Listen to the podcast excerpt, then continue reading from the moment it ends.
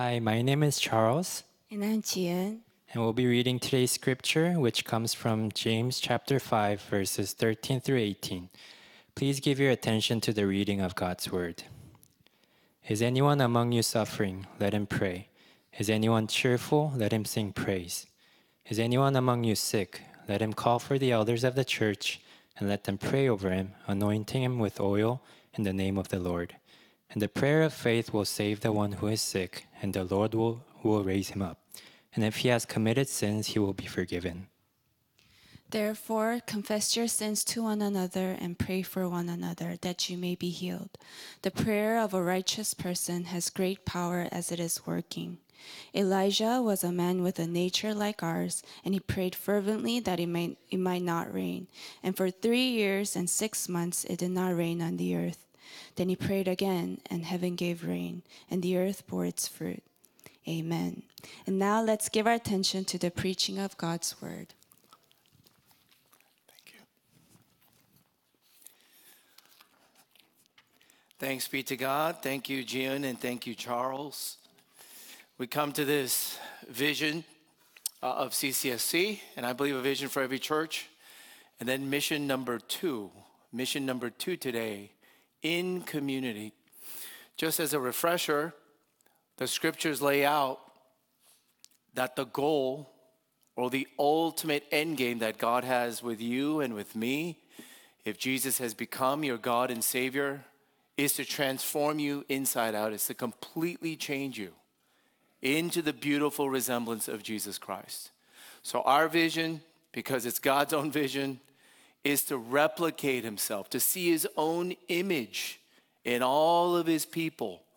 That is what gives Him maximum glory. That's what gives us our maximum joy is that each and every one of his people will be changed into the full likeness of Jesus Christ. So last week, as a refresher, we talked about mission number one. Missions are how you go about to fulfill or experience your vision. So, how do we then, as a church, become more like Jesus? Mission number one from last week to look more like Jesus, you have to look at Jesus. Oh, I, I know that sounds almost like common sense or like a platitude, but believe me, it is not. You can no longer assume, as one pastor, I do not assume that people understand or actually do this in their daily lives. If you want to look more like Jesus, you really have to give a lot more looks at Jesus. And of course, first and foremost, that means whenever you read or hear or understand the Bible, the Bible, like all of its preaching, all of its teaching, all of its seminars, all of its applications, every tip or insight you get from the Bible, frankly, my friends, if all you hear from the Bible is be more like so and so, or be a better version of you, or hold up this model and hero and just imitate him, I'm sorry to say to you, you're going to end up looking like him or her or someone else. But only when you understand, when you center and find the beauty, the centrality of Jesus, not only in scriptures, but in all of life, then and only then, God's Spirit promises, I'm going to make you look more like Him. So, mission number one was to center Christ. That's our name. It's to find Him and to put Him at the center of everything that we do. In other words, behold Him, look at Him. Well, today is mission number two. If we can see this next slide. Mission number two is in community. In community, this is how we're going to be transformed into the image of Jesus. Last but not least, next week, mission number three is with compassion. But today, in community, that means to belong to his people. Next week is to behave and to bless the world like him. Thanks to Daniel the Creative, you have no idea how much improved this is. I gave a hand drawing of this visual here. And this is um, much clearer. This is much better here. So, mission number two today is all about community. Three parts, okay? As usual. Crisis of community. Today, we're facing a pretty massive crisis when it comes to church community. Second, commands in community. Third, last but not least, I'm going to call it a Hail, a Hail Mary. Hail Mary with a question mark. It's a question I'm going to ask for community. So, crisis of community commands in community. Third, a Hail Mary for community. Okay, here's the crisis. Here's the crisis. America is undergoing the largest, fastest religious shift in all of our history. In eight, de- in eight decades since the Gallup poll was taken, according to the book, The Great Dechurching, published in 2023, 40 million Americans no longer go to church. Now, there, that stat is 40 million Americans who used to go to church. I'm not talking about unchurched. 40 million people used to go to church no longer go. 2023. That's 16% of the American population. That's pretty massive. More people now in America do not attend a church than attend. That's pretty shocking. The greatest gains, numerical gains of people who went to church, when do you think that happened in American history? It's usual throughout all of church history. It's after a great, great suffering or crisis, post Civil War. And then you had movements called the Great Awakenings, where God brought revival to an entire nation. But we're now going through the reverse, the reverse. Of people who do go to church in America, what percentage attend actually nearly every week? What percentage of churchgoers actually come nearly every Sunday? The survey showed 24%. So a quarter of churchgoers actually come every week. What an unimaginable shift, I would say. Why? Again, the great why. What is your diagnosis for this? The book surveys mobility, a lot of movement. If you move out of town, move out of a church that you used to be comfortable with, that you loved, it's hard to get plugged into a new church, sure. The sheer busyness and exhaustion of life, just your work life, your weekly life. You have no bandwidth left. That was an article in The Atlantic. The unknown or surprising reason why people are leaving church. You just have no time and space left.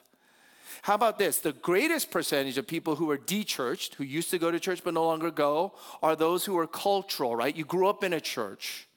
You were interested in some causes, or maybe you became very politically cause oriented person, but you are not converted. So the biggest percentage of people who used to go to church no longer go to church are what you would say cultural, Christian in name only, but not yet born again or converted. Then you have, of course, especially here in LA and Orange County, weekend options, better options maybe to do with your life. The convenience and the habits now of online worship since COVID. Oh my goodness, how convenient and easy that has become. Then the scandals, the abuses, the hypocrisy sure have not helped the church, but that's always been happening. And then the social fallouts. Crisis? Oh, a big one. So, what to do with this? What do we do with that? Another book in 2023, published by Andrew Root and Blair Bertrand, church in, uh, book entitled When Church Stops Working. They did their own survey and they observed that Christian books published from the 70s, 80s, 90s, pre COVID, during COVID, and after COVID. Again, this book was published in 2023. they all basically propose the same solution. The same solution for dechurching or church decline. If you're losing people, if you're losing money, if you're losing influence in the broader society, all of the books, if you just kind of summarize it, they all share the same solution. Here it is effective innovation. Effective innovation. In other words, church, you got to learn to do more and you got to learn to do it better. To be sure, I, I, agree with that. I mean, I agree with that in a, in a lot of ways. I mean, in our online tools, programming, just maybe more professionalism, more tech, more money, more resources, more org, more, more organizational flow, branding. Although I agree with it on face value, of course, these are all helpful things. But what if secular diagnoses only call for secular solutions? What if for decades upon decades, the American church has fallen under a spell of secular diagnoses and then offering secular solutions. And maybe that kind of narrative led to the decline and the crisis of the church in the first place. What if, though, the greatest and deepest crisis in the American church and our church and every single church is spiritual? It's just rock bottom spiritual, not secular, in nature. Next slide, please. Here's the book. You're welcome. You don't have to read it. Here's its conclusion. Took him 88 pages to get here finally. To finally name it, the real crisis is encountering a living God.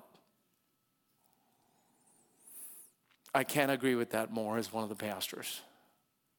Again, I'm not suggesting in any shape or form that the secular diagnoses or solutions aren't necessary and helpful. But the deepest, most apparent, or, or the most important crisis that's taking place is I just don't think people are meeting God, encountering a living God. Hmm. So instead of the church just do more and do it better on the surface, maybe we should do what James tells us to do in this passage. Look at this passage. Look at it. James is uh, persistent, practical, insightful, and detailed about the normal life of a church. And it's all steeped in prayer. Church life is a prayer life. Why? Why? Let me put it this way Church life is doing life in need of God and in need of one another. Prayer is the expression that you and I, more than any secular solutions out there, that we are most in need.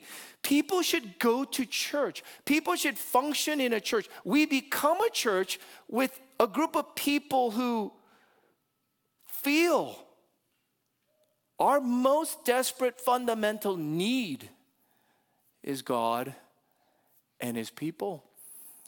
Look at verse 13. Well, we're going to show for 14, 15. But in 13, it says, if you're suffering, sick, or happy, you should pray you should pray.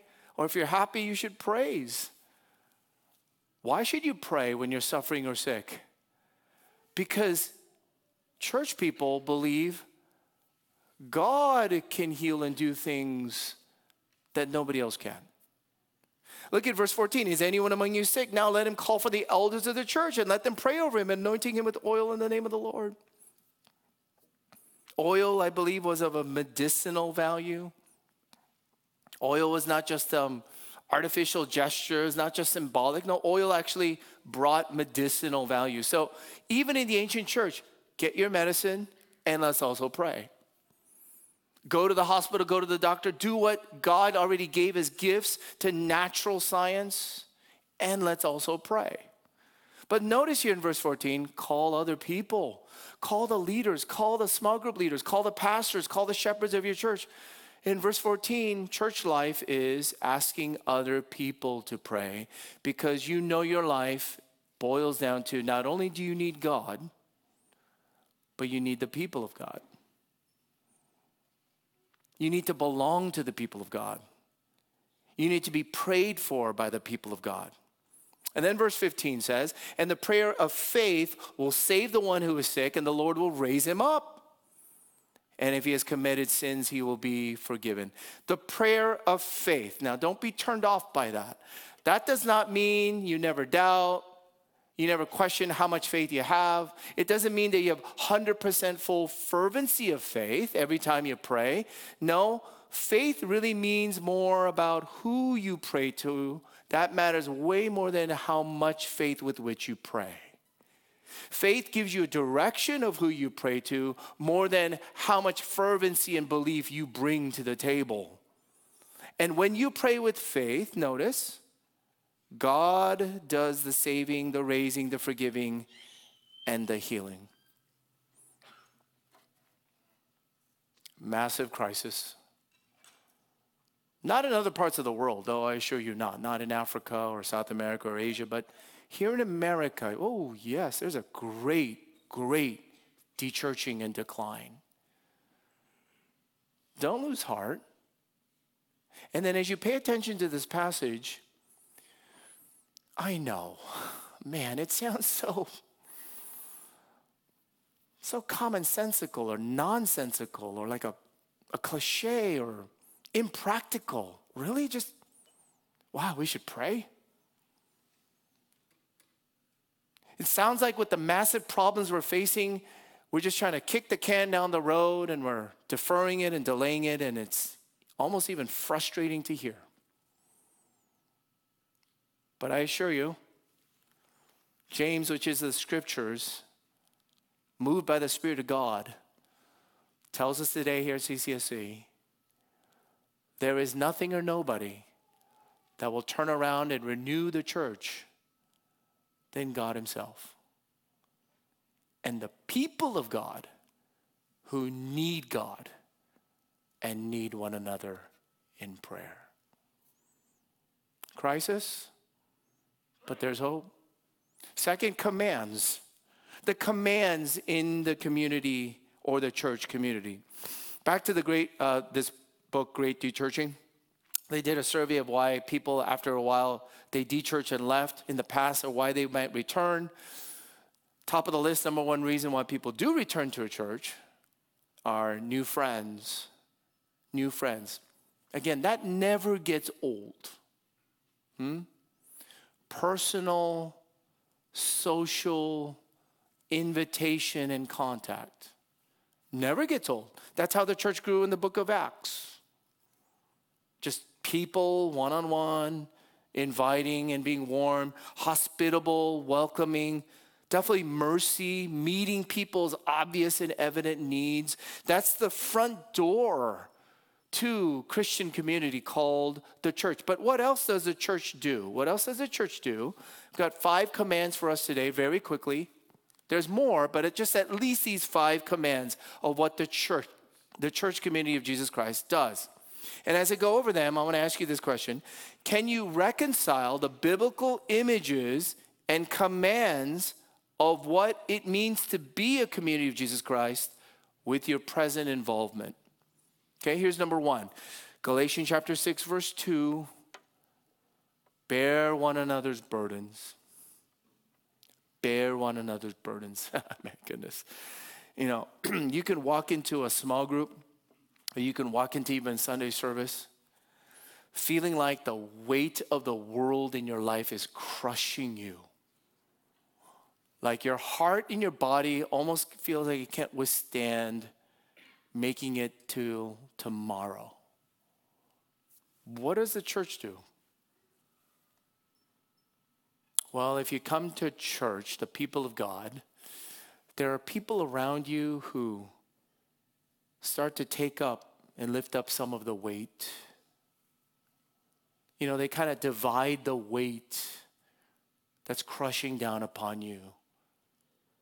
They kind of make you feel you're not alone in the world. No, far from it. We go through very similar things, and I'm here now to bear your burdens. Galatians 6, verse 2, this is a command when you and I feel so down and out and you almost feel like you dread tomorrow, the people of God make you feel that the burden is lightened, it's divided, it's shared. That's what the church should do. How about Ephesians chapter 5, verse 21? Another command submit, submit. My needs, my preferences, my agenda can take a second backseat to yours. In Hebrews chapter 3, verse 13, we have to encourage one another. Encourage one another. It says regularly and daily. Some of you need so much more courage. Absolutely. Where do you get that? Not just straight from God through the Holy Spirit, you get it from His people. Courage to make the right decision, courage to do what is right at work, courage to have that difficult conversation, but in humility and love. Courage. That's what the people of God do for one another. We breathe in courage. You have to have courage to follow Jesus and do what's right. How about a fourth command, Romans chapter 15, verse 14? Correct. Correct and be corrected. How else do you think you and I are going to really look like and behave inside out more like Jesus? You need other people to tell you otherwise. Hey, hey, Pastor, you know, um, when you said that the other day, the way you said it, or the words you used, or the tone and body language you gave off, didn't really uh, help the situation. Oh, thank you for that correction, the sharpening. Because if it doesn't help the other person or help the situation, oh, I could learn from that. Correction. Bear one another's burdens, submit, encourage, correct. At least four so far. And the main vehicle or mechanism through which CCSC offers this are small groups. Small groups should facilitate and offer at least one or two or three, maybe if not all of these things. Now, here's the fifth command, which is in our passage, and I think it's the most unique and startling of any other group you could ever belong to. Here's the fifth command in community confess your sins to one another and pray for one another. Confess your sins and pray. Hmm. Do you have anyone you can do this with? If your spouse, wonderful, what a gift. But even aside from your spouse, do you have anyone that you have ever confessed your sins to and then the other person prayed for you? Do you have a safe, trusted kind of go to relationships that you can do that with? Chapter 5, verse 16 again, it reads Confess your sins to one another and pray for one another that you may be healed.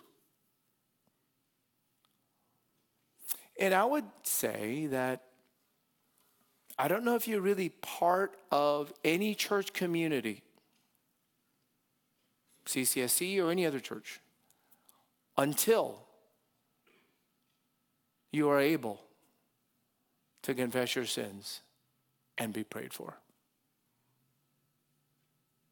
The startling thing about the community of God more than any social club or fun club or common interest club or hobby club or alumni club or business club you could ever belong to is that you have a person you can come to and confess your sins and get prayer for. You know, Alcoholics Anonymous, again, that recovery group, along with many other recovery groups, were founded by the Church of Jesus Christ. They just cut and pasted principles from the Bible. But I think it's high time that the Church of Jesus Christ has to learn now from what she started, which is AA, Alcoholics Anonymous. You know, when you come into one of those groups, from day one, day one, just the start of the small group, nobody pretends, nobody postures, nobody tries to act like you have no sin. Like you don't have a struggle. Like you don't have an addiction to something. But from day one, everyone goes around and says, My name is Harold, and I may just fill in the blank. And to be able to confess, to admit, and to belong to a group where everyone else is confessing and admitting and owning up to their own sin is a remarkable feature of the Church of Jesus Christ. It should be. And when you confess your addiction or your sin, this is not to be forgiven unless your sin is against someone else. Yes, the Bible says if you are sinning against someone else, go directly to that person so that you might be forgiven and reconciled.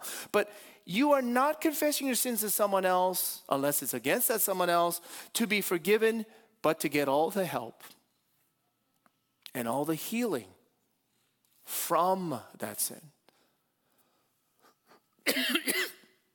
we confess it so that it says that we may be healed from it or against it.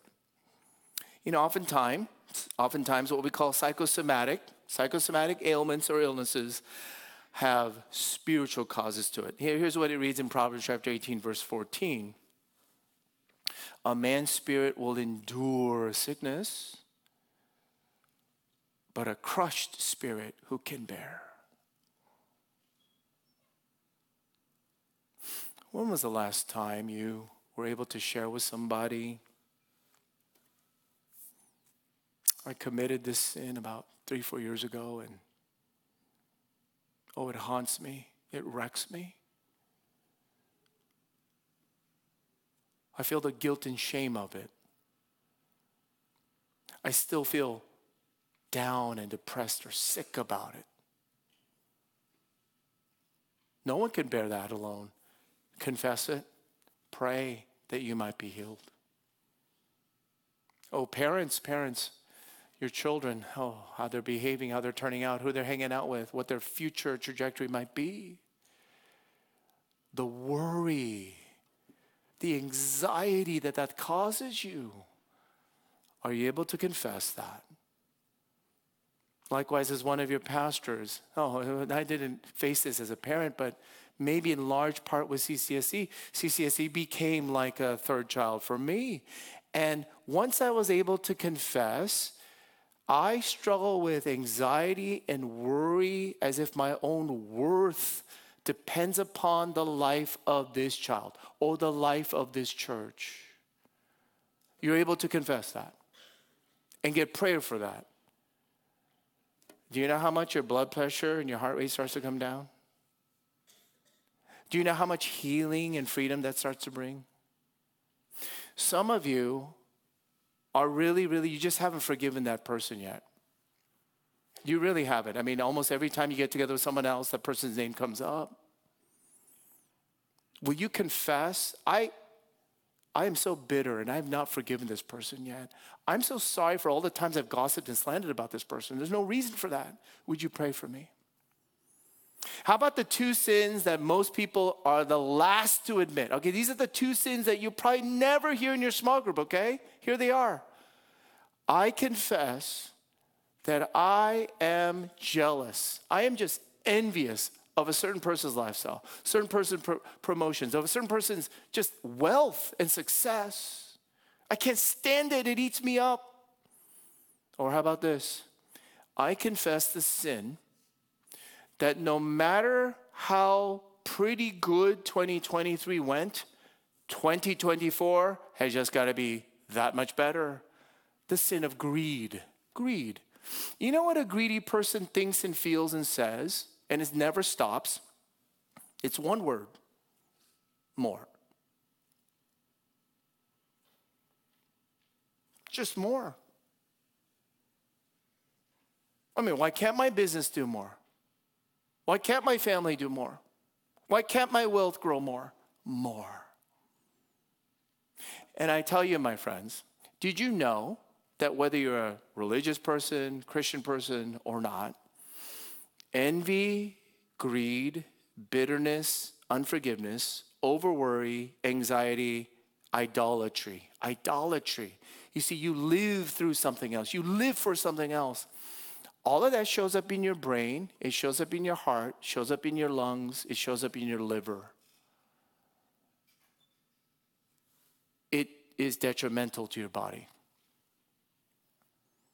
Oh, but James tells us in the community of God's people in the church to confess your sins and to be prayed for by someone trustworthy and caring. Oh, it brings healing. This is something no other group can offer. Confess your sins and pray for one another. And in verse 16, toward the second half, it said, The prayer of a righteous person has great power. It gives us the example of the prophet Elijah, whose prayers stopped and started rain after a period of three years and six months. Quite remarkable. Because the prophet Elijah prayed, the rain stopped and then started after three and a half years. This is an inescapable teaching in the book of James of what I would call relative righteousness. Hmm? Relative righteousness. Everyone in this room, we instinctively believe and function out of relative righteousness. Because I'll ask you this question If you have an urgent, important, very, very important, almost life or death matter of a prayer request, you want someone to pray for you, who do you call? Who do you text? Who do you reach out to first? And let me guess, the person you reach out to first is someone that you know instinctively prays, will pray, and then somehow you just believe, you know, that person's prayer, it's powerful. I think that person's prayer is going to work. That's relative righteousness. And that's what Elijah had. Let me get to this third part. I'll wrap this all together here. Crisis, crisis of community, commands in community, Hail Mary for community. Now, the reason I call it Hail Mary, as you know, that many, many people turn to Mary to pray and intercede on our behalf. This is my way of asking the question who makes prayer really work? Or how do you know prayer can really work? Do you have to be like Elijah? Do you have to be relatively as righteous as him? But James tells us in verse 17, notice that little phrase, but his nature is like ours. Why do you think he adds that?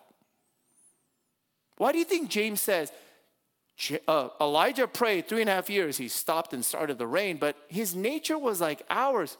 Translation, he's just like you and me. So, why would God listen to and answer any of my prayers or your prayers? Why would God pay attention to it and deliver on it? Again, it's because, is it because I pray to Elijah or to Mother Mary?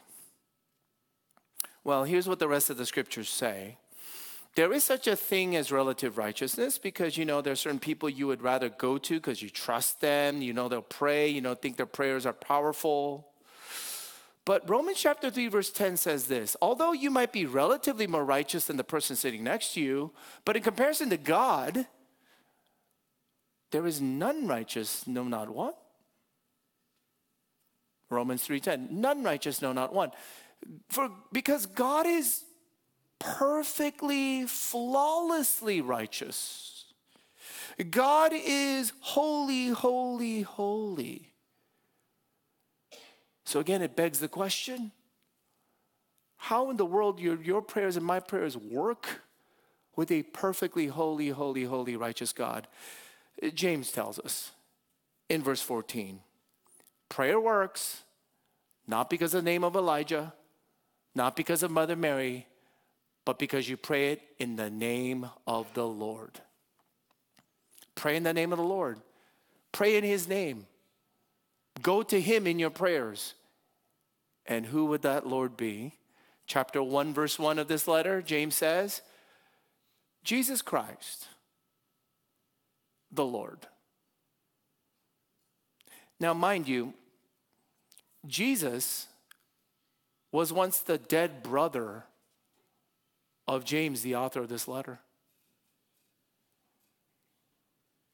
I don't know how many of you are ever attempted to worship your sibling. I don't know how many, how many of you would lose your minds and say, My sibling is the Lord. But here, James, at the opening of his letter, says, My once dead brother, by the name of Jesus, he's Lord. And every prayer you ever pray will only work because you pray it in the name of my dead brother. And why is he Lord now? Because he's risen from the dead. Listen, there is great working power in the prayer of someone relatively more righteous than you, like in Elijah. But then, by logical extension, what that would mean is what if someone perfectly righteous prayed? One, what if someone who's not just relatively righteous, but perfect prayed? Then that would mean a perfectly righteous person's prayers have perfectly working power. Something that's seared into my um, heart is this episode where Jesus turns to Simon Peter in Luke chapter 22 and he says, Simon, Simon. Do you know how tender and affectionate that is when he repeats your name?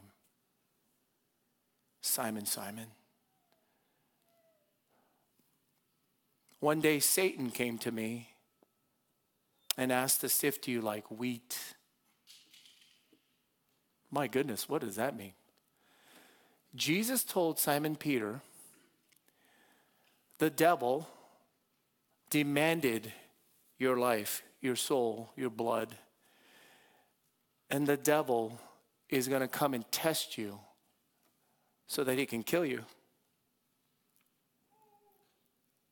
But then Jesus goes on to say, But I have prayed for you that your faith may not fail.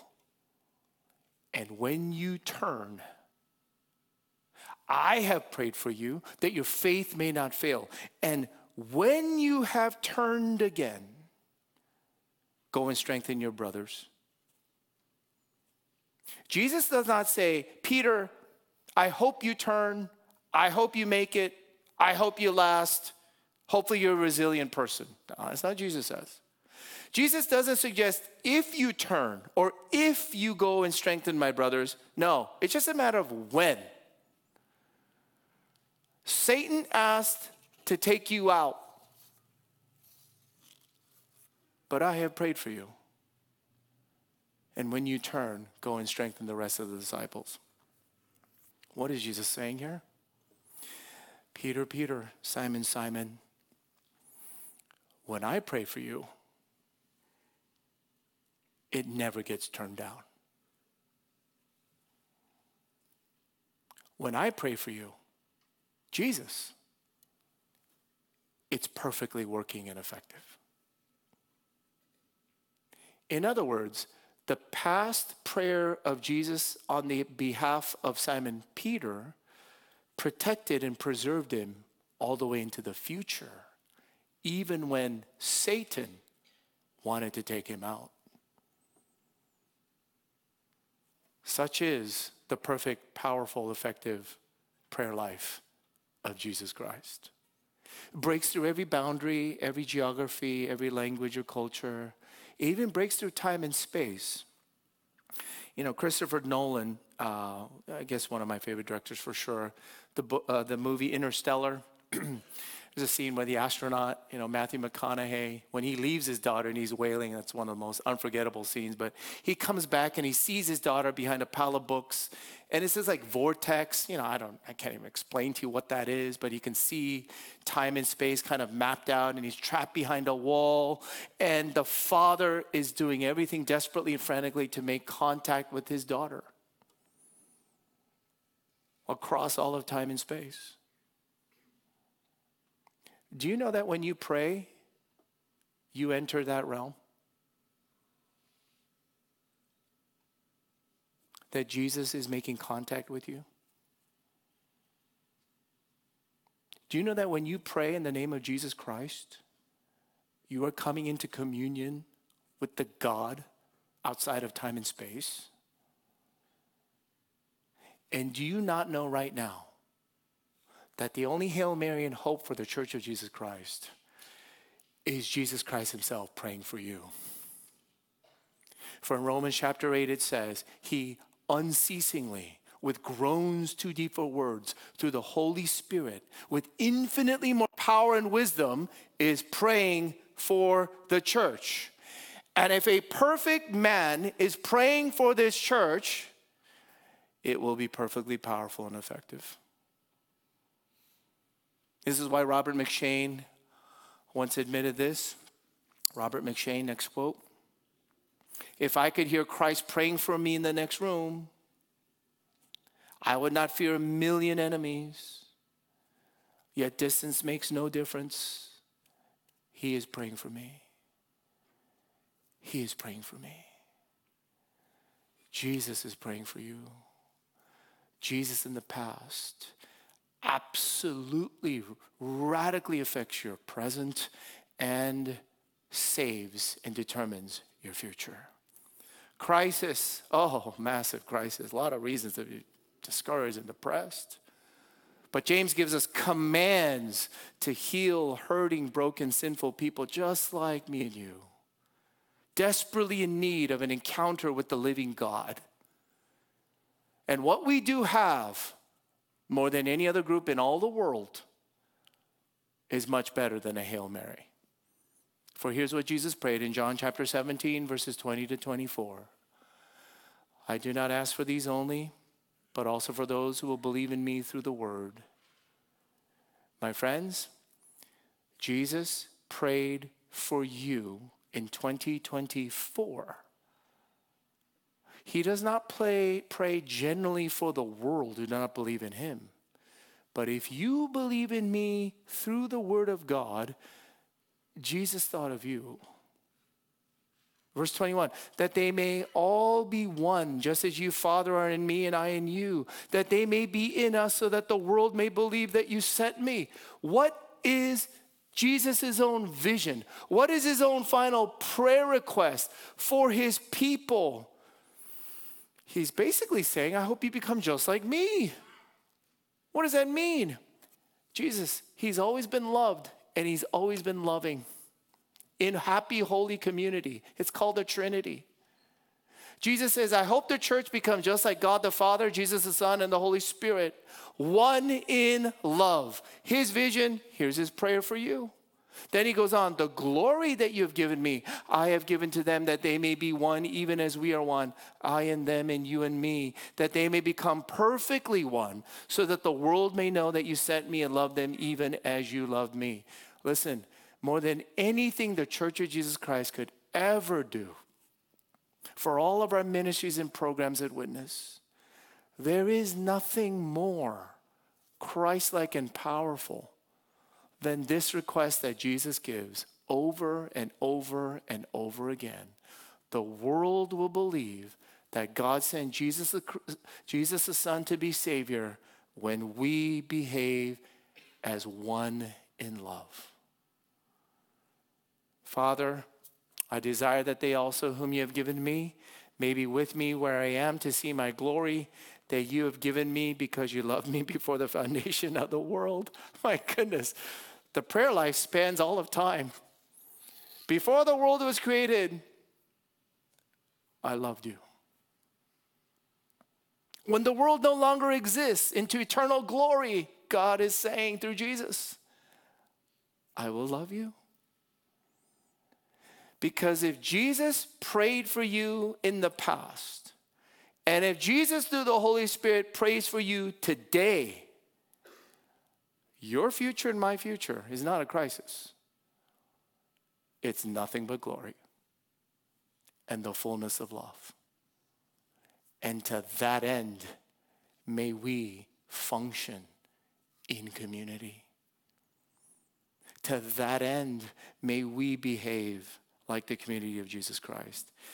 The church of Jesus Christ will outlast, out influence, and be more glorified than any club, organization, alumni, group, corporation, practice, business, politics, or government you could ever belong to.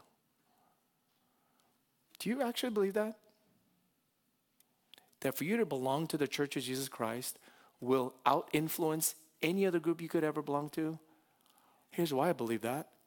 Because this is a prayer not in the name of Elijah. This is not a prayer in the name of Mother Mary. This is not a prayer that's dependent upon you and me. This is a prayer prayed by the very Lord Jesus Christ Himself. And in the name of Jesus Christ, God is and will surely do it. So you join me in community praying for what he prayed for. Let's pray. Father in heaven, thank you for the power, the riches of your word, but also the prayers of Jesus Christ, who precede us and now are presently active and unceasing for us. Holy Spirit, teach us to pray to even confess our sins to one another and to be prayed for, to bear, to correct, to submit, and to encourage. Lord, may this community here, your beloved church, whom you have begun and you have promised to finish, by the prayers of a perfectly righteous man, may we not only take heart, but may we as well act like you in community. Hear us, we pray. Now, as we respond, in worship. In Jesus' name, amen.